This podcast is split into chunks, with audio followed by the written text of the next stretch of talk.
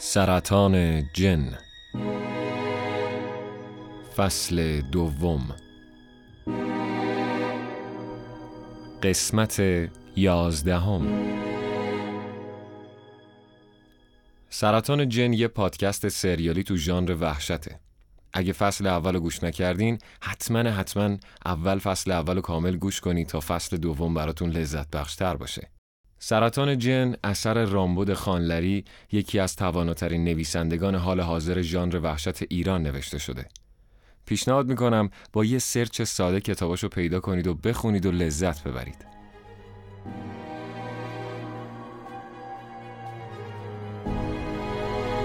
تا حالا شده بخوای جای آدمای فیلمای ترسناک باشی و از نزدیک لمس کنی حس و حال اون لحظه رو؟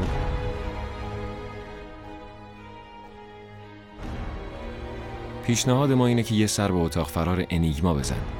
توی اتاق فرار شما و دوستاتون در فضای اغلب رازآلود گیر میفتین یک ساعت وقت دارید که راه حل فرار از جایی که توش اسیر شدین رو پیدا کنید و جون خودتون و دوستاتون رو نجات بدین. البته که با اتفاقای ترسناکی که براتون میفته اونقدر هم راحت نیست. لینک سایت و اینستاگرامشون توی توضیحات هست.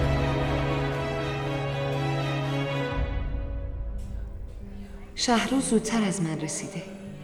سرش توی گوشیشه و داره با لیوان دمنوشش بازی بازی می‌کنه. وقتی بهش میگم سلام حس می‌کنم کپ کرده. برای چند لحظه لالمونی می‌گیره. انگار که نمی‌دونه باید چی بگه یا چی کار کنه. با سر سلاممو جواب میده و میشینم روبروش بیادبی اگه به یه خانم که تو این چند وقت ندیدمش بگم خیلی شکسته شده. با وجودی که خیلی وقته که دیگه چیزی بین من و شهروز نیست اما بعد از این همه سال بیخبری وقتی به من میگه یه خانوم به هم بر می‌خوره حتی وقتی بهش فکر می‌کنم هم عذاب وجدان می‌گیرم. شهروز میگه چی کارم داری؟ انتظار نداشتم انقدر صاف و بیپرده بره سر اصل مطلب. نمی‌دونم چرا با خودم فکر می‌کردم که چند دقیقه اول معاشرتمون به مرور گذشته میگذره. نه اینکه شهروز برام کسی باشه نه.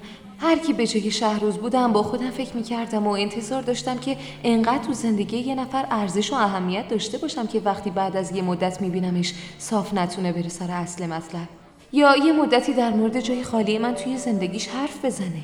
الهه با تو. میگم چی کارم داری؟ شهروز دوباره سوالو می‌پرسه و منو از فکرام بیرون می‌کشه. بهش میگم می‌تونم یه نخ سیگارات بردارم؟ اگه پس فردا نمیگن زن مردم سیگاری کردم بردار. برای یه لحظه ازش متنفر میشم.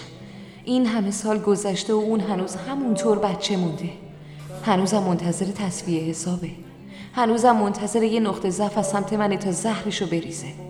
اگه می‌خوای انتقام بگیری من الان همه وجودم ضعف شهروز هیچ مشکلی هم ندارم که یه نفر خورده حسابای قدیمش رو با هم صاف کنه و بی حساب بشی.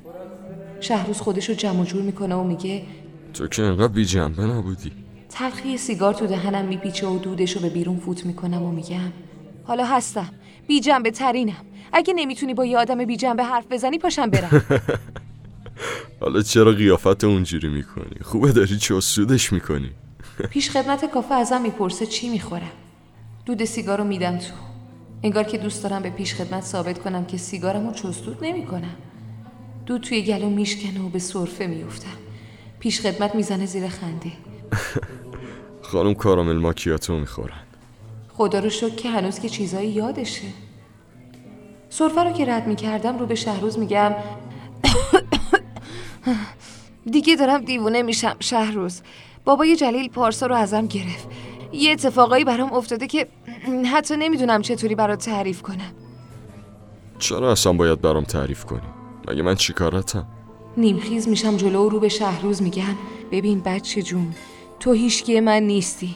فقط فکر کردم آدمی و الان می‌تونم با حرف بزنم. اشتباه می‌کردم. گو خوردم شهروز غلط کردم. سیگارم رو توی زیر سیگاری خاموش می‌کنم. دستم رو می‌برم کیفم و میقاپم و بلند میشم. شهروز میگه من همه این لحظه ها رو دیده بودم. حتی می‌دونم چی میشه. من امیدوار میشم که دوباره برگردی اما همین امروز فردا سر کله جلیل پیدا میشه و میری آجی آجی مکه.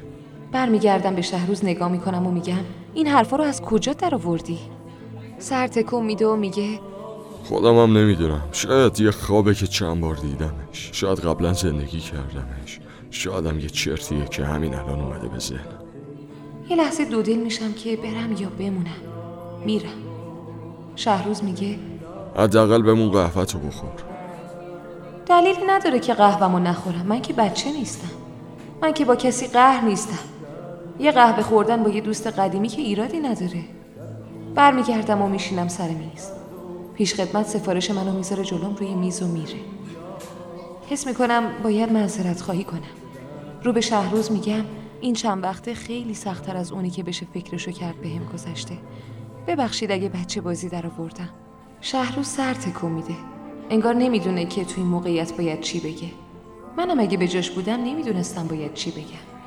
شهروز میگه شاید نباید اون سفر رو می‌رفتی. خیلی وقت این سوال از خودم می‌پرسم. میگم اگه نرفته بودیم چپک شاید من و تو هنوز با هم بودیم.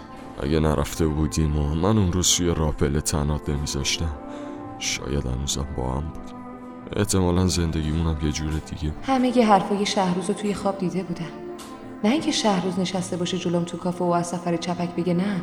همه ی اون سفر چپک و مو به مو بارها توی خواب دیده بودم اون لحظه که تنها موندنم تو پله ها دوست ندارم بیشتر از این به حرفاش فکر کنم. دوست دارم بهش بگم این چیزایی که تو میگی من واقعا زندگی نکردم. فقط خوابشون رو دیدم. اما زبون به دهم می‌گیرم. حوصله توضیح بعدشو ندارم. قهوه‌مو که خوردم. اینجا موندن هم دیگه فایده ای نداره. حالا رفتنم دیگه بیادبی نیست. قبل از بلند شدن یه سوال تو سرم میپیچه. رو به شهروز میگم از فرزان خبر داری؟ یه سیگار آتیش می‌زنه و میگه معلومه که دارم. کیه که نداشته باشه؟ میگم خب من. دود سیگار رو از دماغ و دهنش میده بیرون و میگه تو دیوونه خونه است دیوونه خونه چرا؟ با سیگارش توی زیر سیگاری بازی بازی می‌کنه و میگه آدما رو برای چی می‌برن دیوونه خونه؟ بعد اون سفر زد به سرش. دیگه هیچ وقت اون فرجان سابق نشد. فکر کنم این که وقتی محسا مرد بالا سرش نبود خیلی براش گرون تمام شد. فکر کنم اگه بهش مهلت بدم حالا حالاها پر حرفی می‌کنه. جاشو بلدی؟ یه کام دیگه از سیگارش می‌گیره و میگه هیچ کدوم از اون رابطه عاقبت به خیر نشد. نه من نه تو نه محسا نه فرزان نه ونداد و غزاله. اگه خیالتو راحت می‌کنه رابطه من و جلیلم عاقبت به خیر نشد. جاشو بلدی؟ با سر میگه آره بعدش میگه برات مسیج می‌کنم. بهش میگم دوست دارم میزمون رو حساب کنم میگه اشکالی نداره. قبل از رفتنم ازم می‌پرسه. الهه تو این مدت اصلا دلت برام تنگ شد؟ تا حالا بهش فکر نکرده بودم. اینکه تا حالا بهش فکر نکرده بودم یعنی واقعا هیچ وقت دلم براش تنگ نشده. اما خب بهش میگم چرا؟ خیلی وقتا. خیلی زیاد.